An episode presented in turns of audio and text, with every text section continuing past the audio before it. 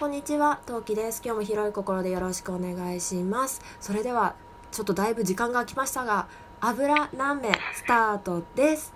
はい、このタイトルってことは、バチェラーの話していきたいと思います。バチェラージャパンシーズン3の話をしていくということは、こちらの方お呼びしお呼びしましょう。梅塩さん、お願いします。はい、こんばんは。油売ってこの梅塩です。しょっぱい。しょっぱい。はい、すいません、時間がだいぶ空いてしまいまして。はい、いえいえいえいえ。えっと、今回は、とうとう、バチェラージャパンシーズン3も終わってしまいましたね、なりね。ましたね。もう最後怒涛でしたね。ね、はい本当に、あんなことになると思わなかった。ねえっと今回は、えっと、梅塩さんの方で先ほど一つ目収録させていただいてで私の方これ2本目なんですけどちょっとあの今回の「バチェラー」だった友永さんについて思うことがいろいろあるのでああのこの番組であの今何名の方で違う油何名の方で、うんあの思うことを吐き出していこうじゃないかという回にしたいと思います。いいと思います。はいそう、その、その、それを話しに今日ここに来たっていう感じがすごいしますね。すうんえっとまあとりあえず友永さん、うんえっとがな最後何をしたかっていうのをざらっとあの説明していこうと思います。まあこれ聞いてる方は皆さんもバチェラーを見たという前提でお話ししていきますので見てない方は、ず知らない方っていうのはねとりあえずバチェラー見てからの方がいいんじゃないかなと思います。もしくは知らなくてもあこいつクソ男だなっていうことを知っていただいて ん。あそういう男性もいるんだなっていうことをねあの知っていただいた上で 見見ていただければと思い見るなりあの聞いていただければと思います。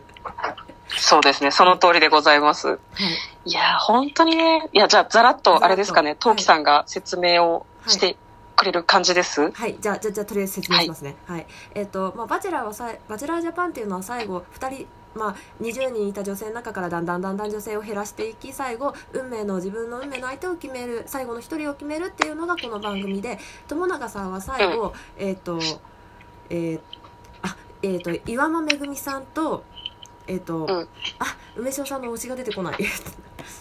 えっとね私のし、水田さんだ。そ。う水えっ、と水田さん下の名前なんだっけ？えっと水田さん。あゆみ？あそうそう。水田あゆみさんという方の2人をあの選ぶの2人のどちらかを選ぶどちらを選ぶってなって結果の水田あゆみさんを、えー選ばれましてまあまあ普通のバチェラーというかまあ今までのバチェラー全員分かれてはいるもののあの今回のバチェラーすごく結婚願望強い方だったのでああってことはねやっぱ水田さんとご結婚されるのかなおめでとうございますって気持ちでいたらまさかのあの水田あゆみさんとは1ヶ月で破局。で1ヶ月破局する間にあの最初から初見から好きだった岩間めぐみさんとの関係というか気持ちを打ち切るためというあの、ね、一応言い訳をしながら岩間さんに会いに行きあので、まあ、そこでおそらく気持ちが固まってしまいあの ね、あのあゆみさんとお別れをしそこからまさかの岩間さんとあの交際を始める。そしてその交際始めて国内でね会っちゃうとネタバレになるというか、多分ね番組的にも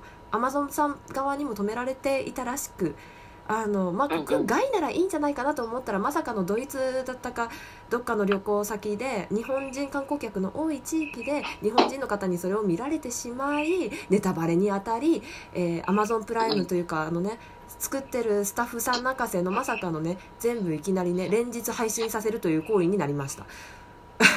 ね、そう、あの、最後ネタバレがね、きつかったよね、結構ね。そうですね。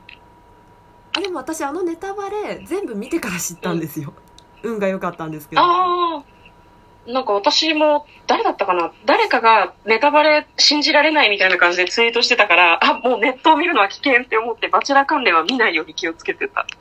私はなんだっいやけ、うんうん。あの1日確かなんだっけ第10話か、10話を見る前はじゃあ 9, 9話か？9話か10話か？なんか見る前に、あの指原さんのリツイートがバチェラージャパンの公式から流れてきちゃってその時点うんうん。で岩間さんが残ることを知ってしまって親と思ってしまった。うんうん、そうなんだよね。なんか結構、指原さんが割とネタバレじゃないみたいなツイートをしちゃってましたよね。ねうん。なんかそうたまたままあでもいまあでも一応時間的には配信の次の日に、まあ、名前叫んでただけだったからあれをネタバレというかわからないけど、うん。ちょっとギリなあまあねっていう。ね。そうね。えうん。まあでもとりあえずどうですか、あのなんか付き合っていながらあのとりあえず心に決めた人っていうのを作りながらあのうん。ね気になんかどうしても忘れられない女性にそもそも会いに行くというか、まあ、要するに元カノに会いに行くというじょこの状況。うん。いかがなんもでしょう？二股だよね、要はね。ね。ざっくり言うとそうですよねそうなんだよね。いや、もともとバチェラーっていうこと自体が二重股というか、20人の中から選ぶっていう感じなんだけど、もう一人選んでるわけだから、うん。その後に、うん。プラス、元バチェラーの女性一人に声をかけるっていうのは、完全なる企画外の二股ですよね。そうですよね。番組終わってからの、終わって以降あでも契約とかってどうなってるんですかね。なんかでもだって連絡先そもそもどうやって知ってたんだろうっていうか電話番号知ってたとかそういうことですかねそういうのって交換するのってありなのかね？それかあれなのかな？一回、その農園には行ってるから、場所を、こうん。う、特定というか、自分で調べて、勝手に訪ねていったのかな？まあでも確かに岩間さんのうちは、うん。あのの農業関係だから、まあ、ど何かしらのつてをたどれば岩間さんのご実家にはたどり着きますよね、あの連絡先はたどり着きますよねきっとね、そうなんだよね。だから、お家に電話することは可能だようんね。うんいやー、でもそれをやるって結構ちょっとストーカーじみた感じが若干しないでもないというか、なんというか。そうですねなんか結構うん。ねえなうん結構ななんだろう芯の強い人が好きなんじゃなくって本人もい本人がわがままだから一緒にわがまま言える人が欲しかったのかなっていうふうに最後受け取りましたああ、そうね。二人ともなんか同じレベルのわがままな人たちっていう感じはちょっとしないでもなかったよね。なんかうん。なんか末っ子同士なんだ、ななのうん。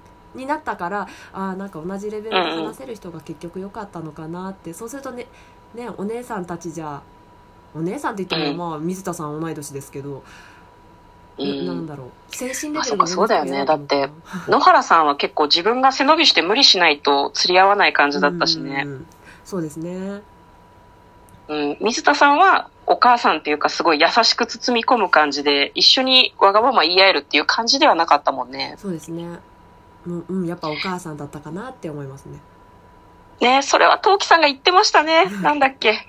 名前忘れちゃう。ふく、ふくらまりかさんみたいな感じがするって、水田さんは。うんうん言ってなかったっ言っけてましたシーズンそうそう1か2に出てた、ふくらさんが結構お母さんみたいってんで、シーズン2に出てたあ人か親伊豆さんもそれでダメだったから、水田さんもダメじゃないかみたいな話を途中でしてたような気がする。はい、し。ました。なんかもうそうお母さんみたいだから僕はお母さんを探しに来たつもりじゃないからっていう理由で落とされんじゃないかなって話をしてたら最後までいね、うん。最後まで。そうそうそう。あのごでも、家族のご家族も、そうですね。友永さんのご家族も水田さんがいいって満場一致だったし、うんうん。水田さんが一番その結婚向きなんじゃないかなとは見てて思ったけどね。うん、ご家族の方は本当よくできた方々でしたよね。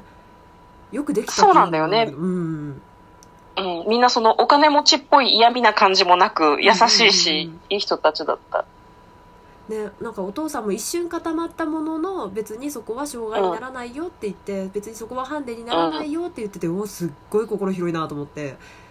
そうそうそうそう。いや。なんか、うん、うん。すごいちゃんとし、ちゃんとしたっていうとあれだけど、きちんとしたご家族だなっていうふうね。にすごい思ったよね。で私もなんか他の方他のそのバチェラー配信バチェラー配信バチェラーの話している人たちうんうんとうん。の誰かも言ってたし私もそれどあの一緒に笑ってたとこだったんですけどあのお母さんが、うん友永さんが自分がどう思うって聞いたのにそのうん。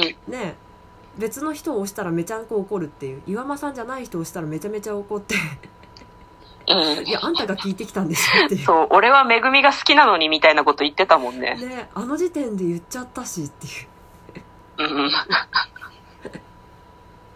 いやでもなんかね、こう、わかんないけど、多分、アマゾンプライム側も、もう結末まで分かってる時点で編集してるから、エピソード8、9ぐらいから、バチェラーがポンコツであるっていうことを徐々に出してるんですよね、なんか。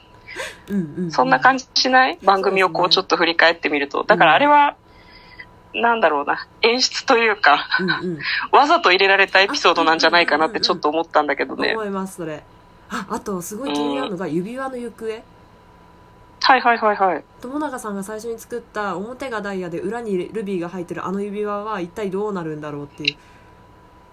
ああ、いや多分なんかえ？確か、うん。最最終回であの水田さんがあのあゆみさんがバチェラーに返して、して多分そう受け取ってたと思うんですよ確か今回ねこのバチェラーのことがあんまり好きじゃないからあんまり回数見返せてないだからい初見でしか見てない、から返却してたはず。一番最後に会った時に、これ返すねって言ってたような気がしますよ。でも岩田さんそれつけたいいやい岩間さんそれつけたいですかね？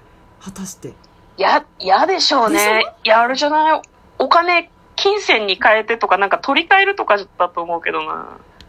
ねいやねなんかすごいいい指輪でデザイン素敵だったりもったいないなっていうね、なんか、ロマンチックな感じの設定のデザインだったよね。そう、み、うん水田さん、でも、岩間さんつけないだろう。嫌だよね。私も嫌ですね元カノがつけてた指輪を、うん結婚指輪を返す渡されてもね。